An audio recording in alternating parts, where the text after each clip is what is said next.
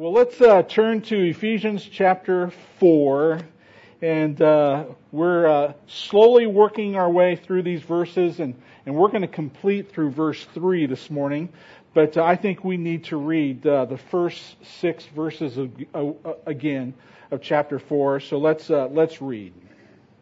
Paul says, "I therefore, prisoner for the Lord, urge you to walk in a manner worthy of the calling to which you have been called, with all humility and gentleness, with patience, bearing with one another in love, eager to maintain the unity of the Spirit in the bond of peace.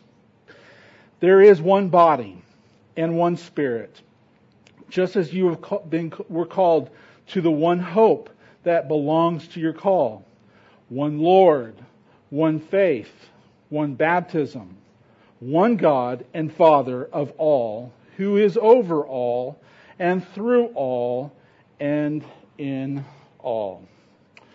Well, we have been looking at these behaviors, what is required of us as Christians to walk worthy of our calling. And don't want to belabor the point, but the first 3 chapters, we looked at doctrine. It's so important, Christian, that you understand what we believe, because belief determines behavior. Okay? And so Paul says you need to walk worthy of all the things that God has done in your life. What all God has done internally, our walk needs to equal the blessings that have been poured out into our lives spiritually. Why? Why are we to walk worthy? To maintain the unity of the Spirit in the bond of peace. God has created this unity, and as we walk worthy of our calling, we are going to preserve the unity as God's people in this place. We are to be one body. And so these characteristics are so very important. We as Christians possess all of these spiritual blessings. And God has done this in our life through the grace of His salvation. And He has made us in such a way that we are to do these good works. God hasn't left us alone. God has given us His Spirit, and His Spirit enables us to do these things. I want to pause for just a moment because I noticed Dixie's with us this morning. Dixie, welcome back. We've missed you. She has had quite the recovery, and she's back home. So it's good to see her this morning. But we are God's workmanship, the Bible says in Ephesians chapter 2:10, for His good works. And part of that good works is walking worthy of our calling. This is not optional. As Christians, we are to be identified by this worthy walk. To not do so is to cripple the saving power of the gospel. The gospel changes our hearts, and when we truly know all that God has done, we are overwhelmed by His love and want to walk in a particular way that the Bible describes. And so we've looked at 2 characteristics so far. First, we've looked at humility or lowliness, and that is the opposite of pride. And this, when we encounter the grace of God in our life, you and I are overwhelmed with gratitude for all that Christ has done, because we can't save ourselves. God chose us before the foundation of the world to be called children of God through His precious Son, Jesus Christ, who shed His precious blood for our redemption. As we know these things, it humbles us and enables us to walk with humility, with lowliness. And in this humility, you and I are putting others before ourselves. Okay? It's not about my preference, what is important to me. It's about what God wants to see take place in this church. And we're going to put others ahead of ourselves. That is a person who walks in humility. And then 2 weeks ago, we looked at gentleness. Gentleness is part of this worthy walk. Humility, gentleness. Now, does that mean that you're a weak person or a cowardly person? Absolutely not. But it does mean that in this gentleness, we are like Christ. Christ is our supreme example, model of gentleness. Jesus said this in Matthew chapter 11, verse 29. Come to me and learn of me, for I am gentle and lowly.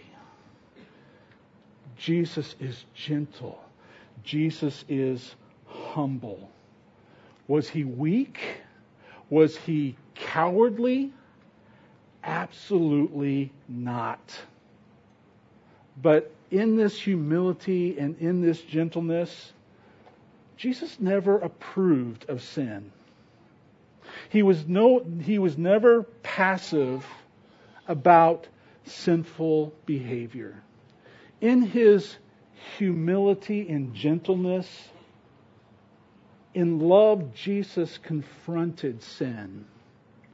When he was with the woman at the well in John chapter 4, Jesus knew exactly what was making this woman thirsty. She had been with many men, and none of these men had satisfied her thirst. She needed Jesus. Only He could quench her spiritual thirst. Men were not going to be able to fill up her deepest needs. It was failing. Jesus knew this, and He confronted her sin. When the woman who had been caught in adultery was brought to Jesus, and the religious leaders wanted to stone her, Jesus said, He who is without sin, cast the first stone. But when it was one-on-one with this woman, this sinful woman, Jesus said, neither do I forgive you. Now, go and sin no more. Jesus spoke the truth. But Jesus spoke the truth in love.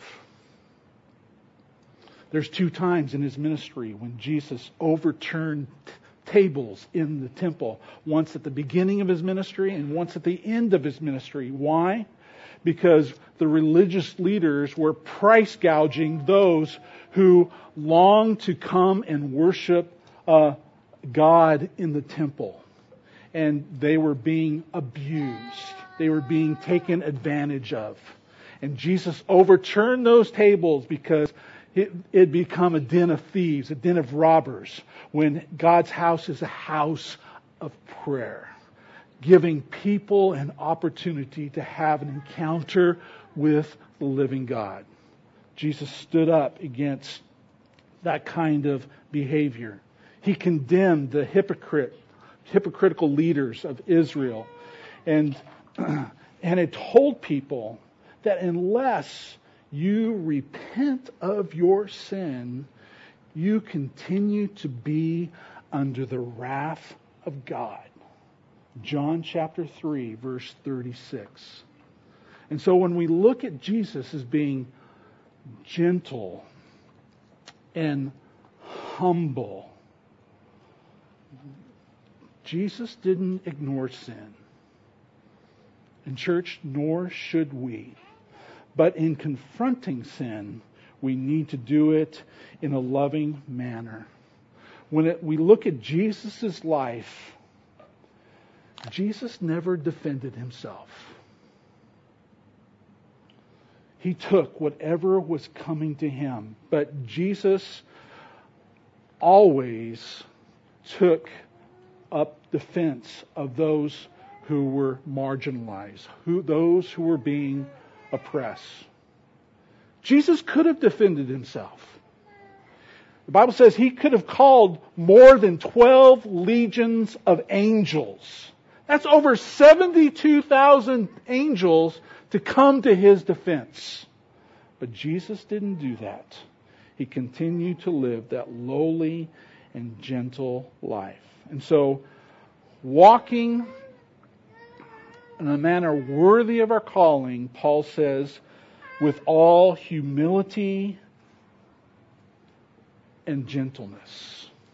Now we come to the third characteristic this morning, and that is patience. Patience is long-suffering. The Greek word for long-suffering is macrothumia. It's a very common word in the New Testament, and it means to endure in trouble, endure in testing, in temptation, in deprivation. Paul said in Philippians, I've learned in all conditions to be content. Patience is the ability to stay faithful, joyful, peaceful, content, no matter what the circumstances are in your life. Okay, and so my question to you this morning, how patient are you? We're talking about things that are very difficult, okay? This is not our default mode in the flesh, okay? Our default mode doesn't automatically gravitate to humility and gentleness and patience. But when we're filled up with the fullness of God, and that blessing has been poured out in our lives. We've been sealed with the Holy Spirit. And when we're dependent upon the Spirit of God in our life, and church, we need to be dependent on God constantly. He enables us. We have the ability through the power of the Holy Spirit to be a patient person. And we need that patience. We learn that in Abraham's life. The Bible says in Hebrews chapter 6, verse 15, Abraham, having patiently waited, obtained the promise. Okay, the promise of the son that was going to be given to Abraham and Sarah. And how long did they have to wait? We looked at this in the book of Genesis. They had to wait 25 years. Did they always do it God's way? Nope. They tried to help God out, and they got into some serious trouble. And we've been suffering with that mistake all up and through today. But over time, Abraham learned to trust the sovereign, providential care of God in his life. And he and Sarah obtained the promise. Abraham learned to be patient, to wait on the Lord.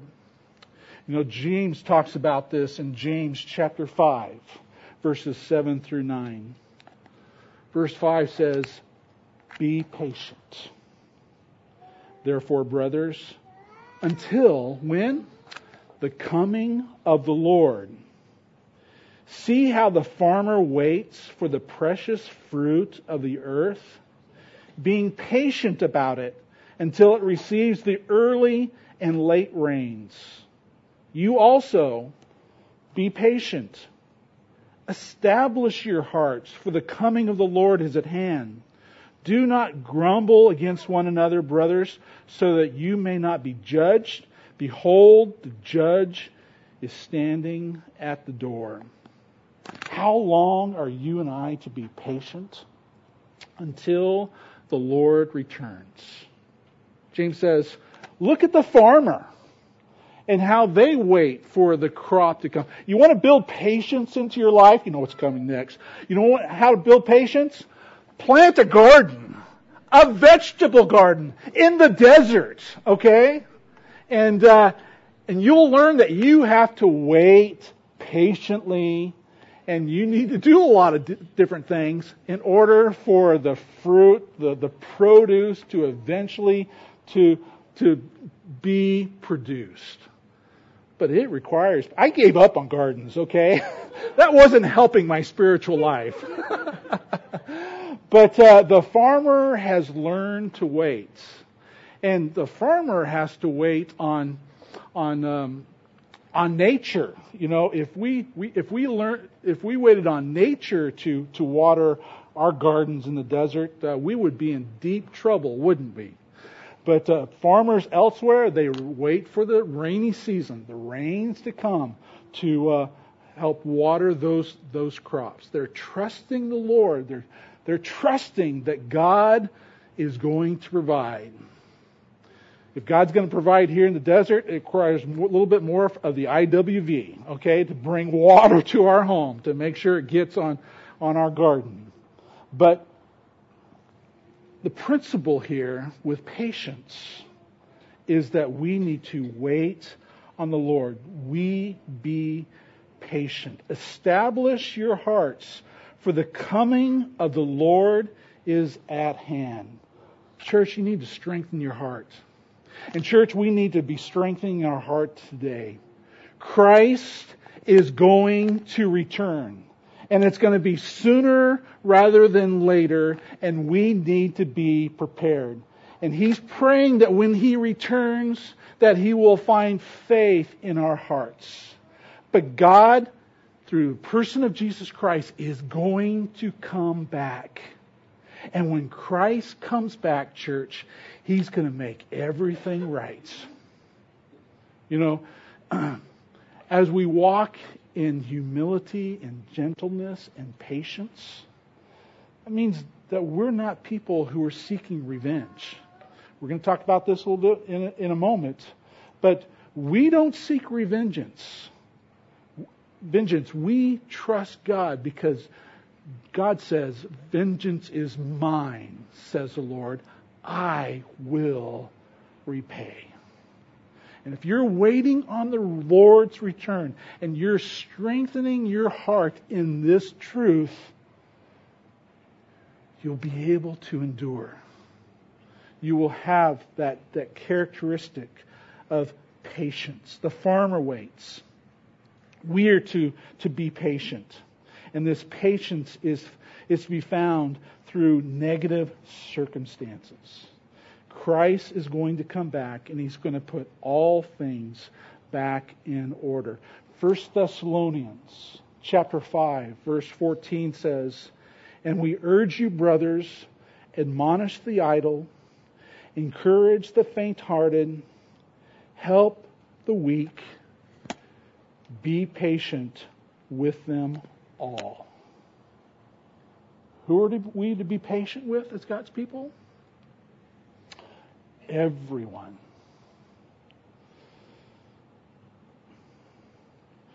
We are to be patient when we bear insult, injury,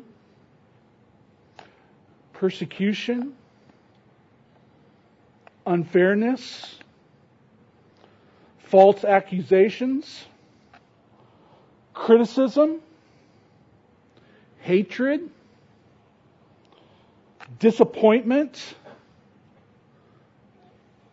Bible says, be patient with everyone. And that's not easy. You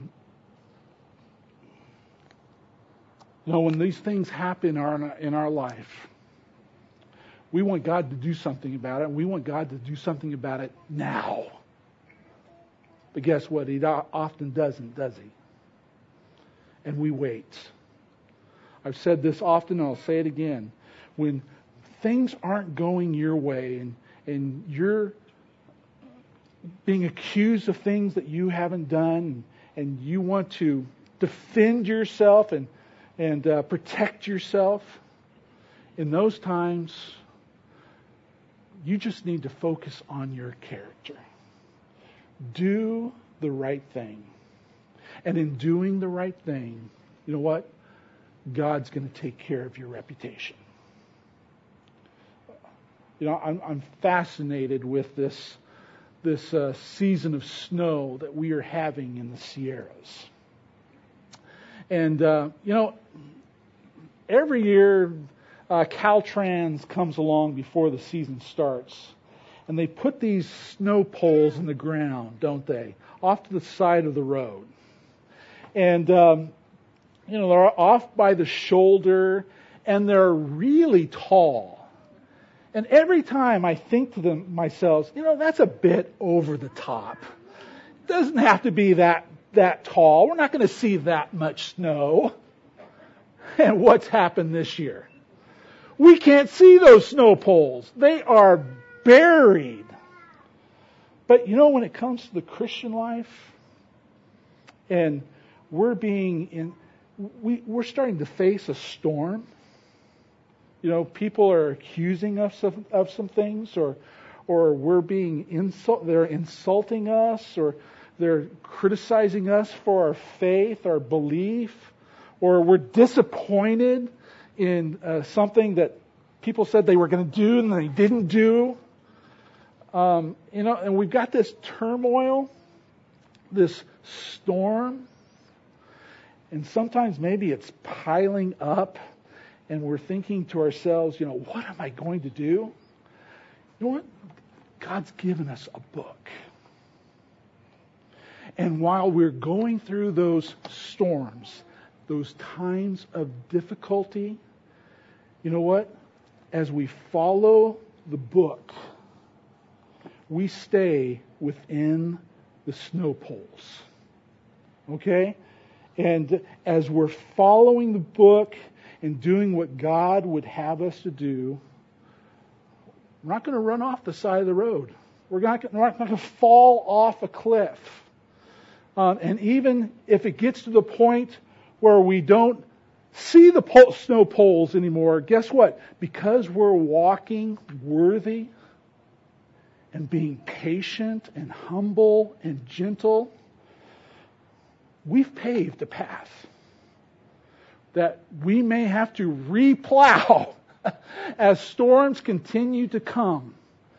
But we've got the boundaries. And even though we can't see the poles anymore, guess what? God's given us the book. And we can trust the sovereignty of God and the circumstances that He is allowing in our lives in the moment. He's given us His Spirit. He's poured out His blessings. And we have the ability to be humble, to be gentle, to be patient. These are characteristics that need to characterize our life. The Bible says in 1 Corinthians 13:4, love is patient. Look at Romans chapter 12. Romans chapter 12. And I want to read verses 14 through 21.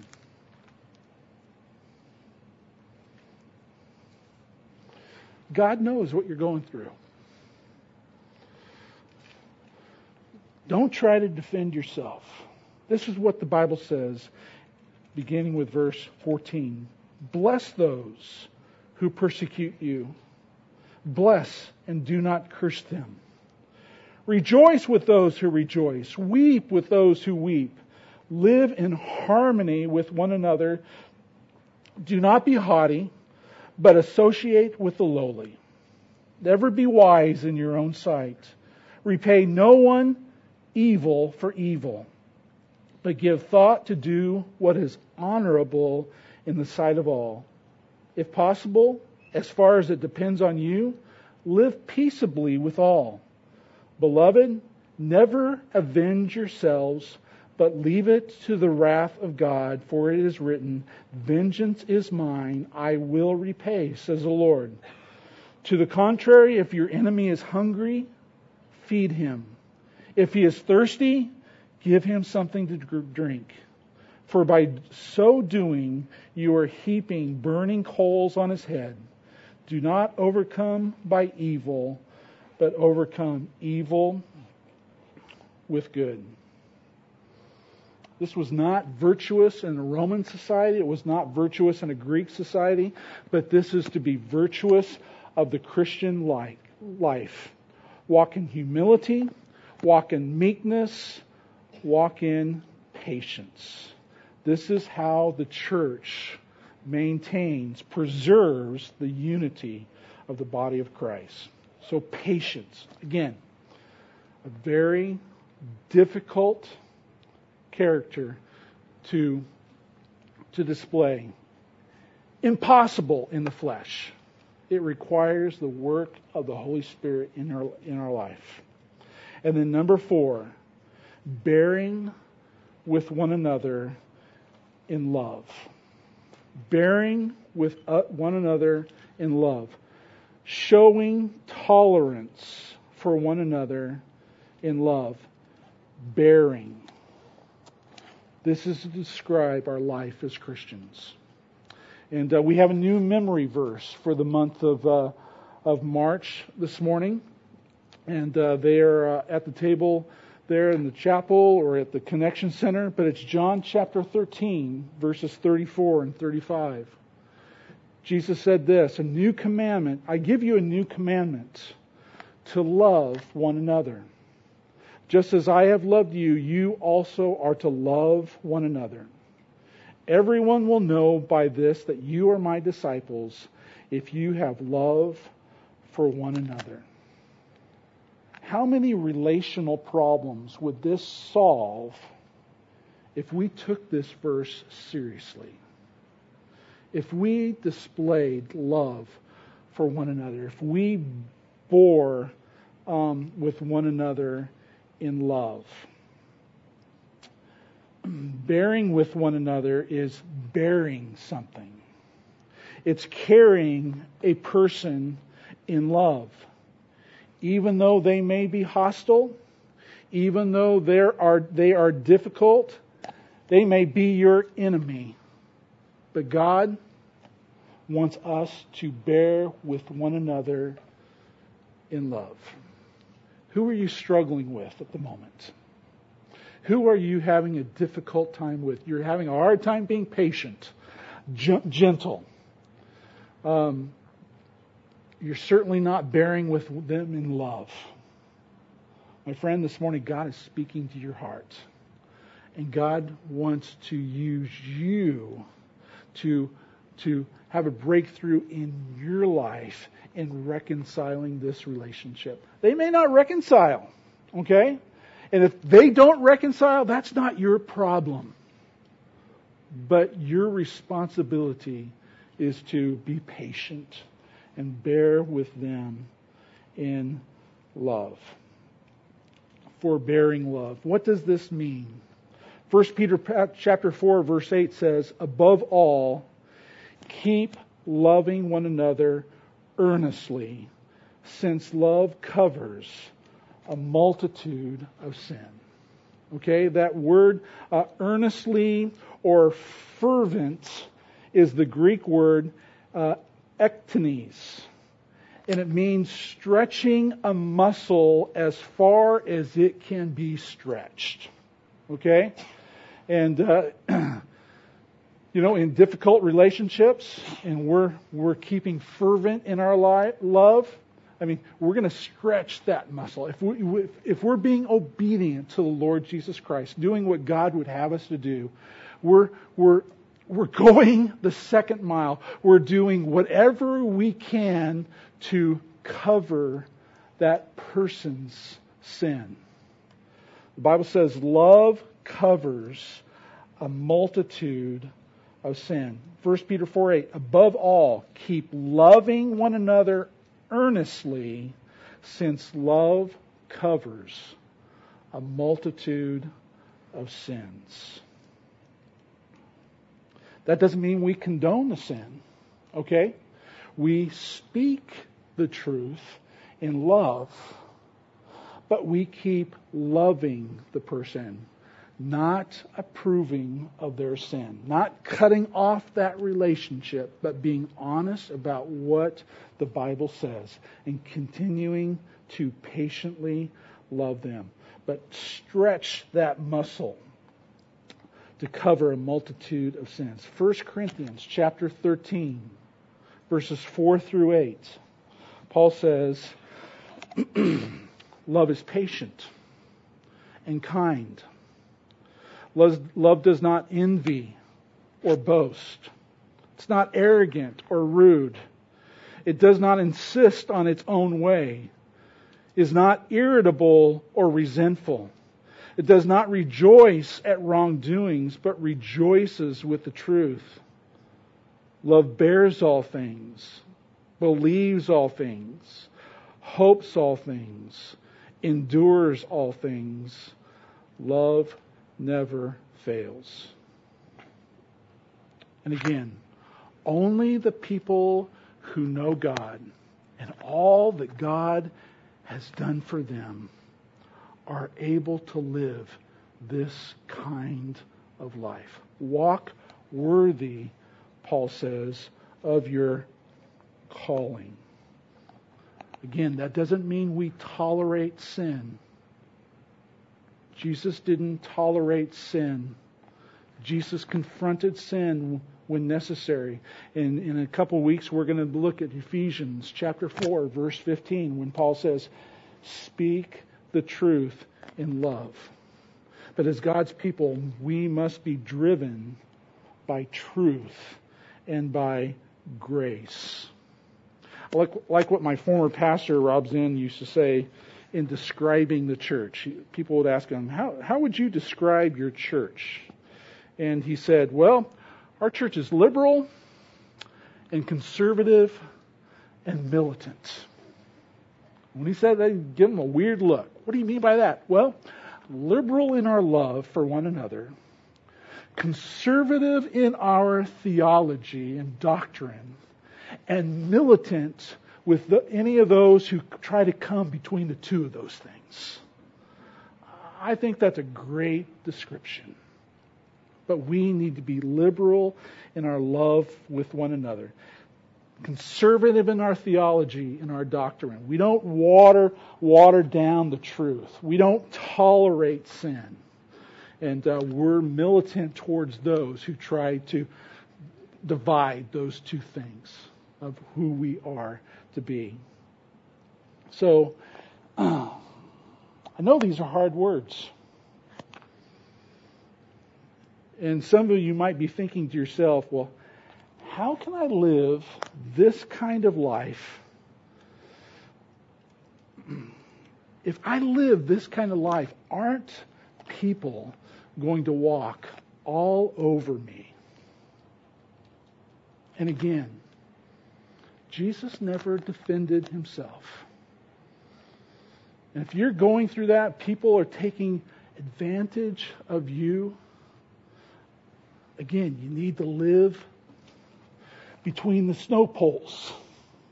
Okay? You need to live by the book. You focus on your character. You focus on what God has called you to do. And I promise you, God is going to take care of your reputation. Okay? Let vengeance be His and not yours. You try to solve the problem, it's just going to get worse. God's got a bigger plan. And part of that plan is working in your life. Helping you to be more humble. Helping you to be more gentle. Helping you to be more patient. We don't learn these things when life is good. We learn these things when life is difficult, when we are being challenged in our Christian life. So God has a plan. But that doesn't mean that as Christians, when we face hard times, we're going to look at this in several weeks from now. But Ephesians chapter 6, verse I believe it's verse 11. Paul says, "Stand firm against the schemes of the devil." Okay, we need to be wise. We need to be wise as serpents and as gentle as doves, the Bible says. And we live in a wicked world. And there's a world out there that hates Christians. And it's of the enemy, the devil. And it's seeking to devour God's people. And the worst thing that we can do is play by their rules. God wants us to take the higher road, the road that will glorify Him, that worthy calling that we've been called to. But in these times, God doesn't want us to be Melba toast, weak Christians. He wants us to stand firm, but to stand firm in the truth. And that means that you and I are going to have to confront issues occasionally and not be afraid to confront issues. The world doesn't like the truth. And the world is trying to silence the truth. We're not to be ashamed of the church, of the truth church. The truth sets people free. And you and I need to speak that truth. Not be ashamed of that truth. Speak the truth in love. Let's not be ashamed of the gospel. The power of the gospel and what Jesus came to do can change people's hearts and lives. As they believe what Christ has done for them on the cross, as they turn from their sin, which is obviously not working for them, but is leading them to a path of destruction. But as we faithfully love and share and stand firm in the truth, you trust what God and only God can do in that person's life. You're not the Holy Spirit.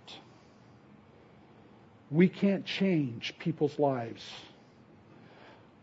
Christ only calls us to be His witness, to tell others of what Christ has done in our life. And Christ can do the same in theirs. This is what God has called us to do. So again, why are we to walk worthy? Why are we to live according to these characteristics? Well, verse 3 of Ephesians chapter 4, that we might maintain the unity of the Spirit. Verse 3 says, "Eager to maintain the unity of the Spirit in the bond of peace." What's the bond of peace? I believe the bond, church, is love. As we love, as we obey Him, as we walk worthy,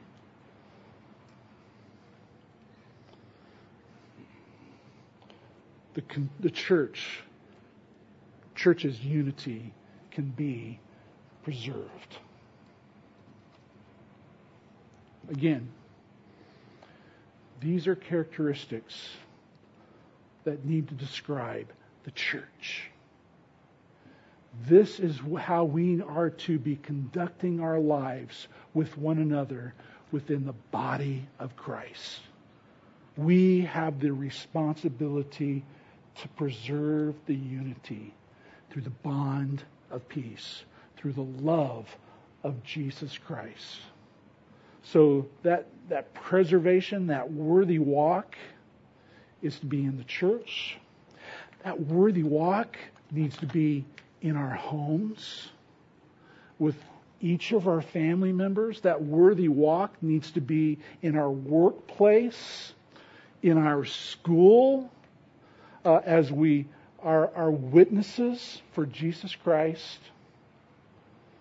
But as we walk worthy, God is going to be glorified. And it's all about His glory. God has given us so very much through our salvation, through His Son, through the gift of the Holy Spirit, the inheritance, down payment of our eternal inheritance. Church, we need to know these things. And in knowing these things, that means we need to live out these things. It's not easy. Every one of us needs the Holy Spirit to empower us, to fill us, to enable us. Where are you at this morning? What character quality does the Lord Jesus need to work on in your life? Is it humility? Gentleness? Patience? Carrying one another in love? Not ignoring them, but genuinely being concerned for them and involved in this relationship. God wants to use this in your life, in my life, and the life of those that we struggle with. And He can help you. Let's pray. Father, I thank You that You haven't called us to do these things in and of ourselves. God, that You've given us Your Spirit. As every head's bowed and every eye's closed this morning, maybe God is convicting your heart. There's an area of your life towards someone that you're not being very patient with. You're not showing a whole lot of love towards. And it is a huge struggle in your life. My friend, give it to God. What God is asking you to do in walking this way is not an option. He expects this of every one of us who is His children. You can't do it in the flesh. And so this morning, would you just cry out to your Heavenly Father and say, God, help. I need for You to do this in my life.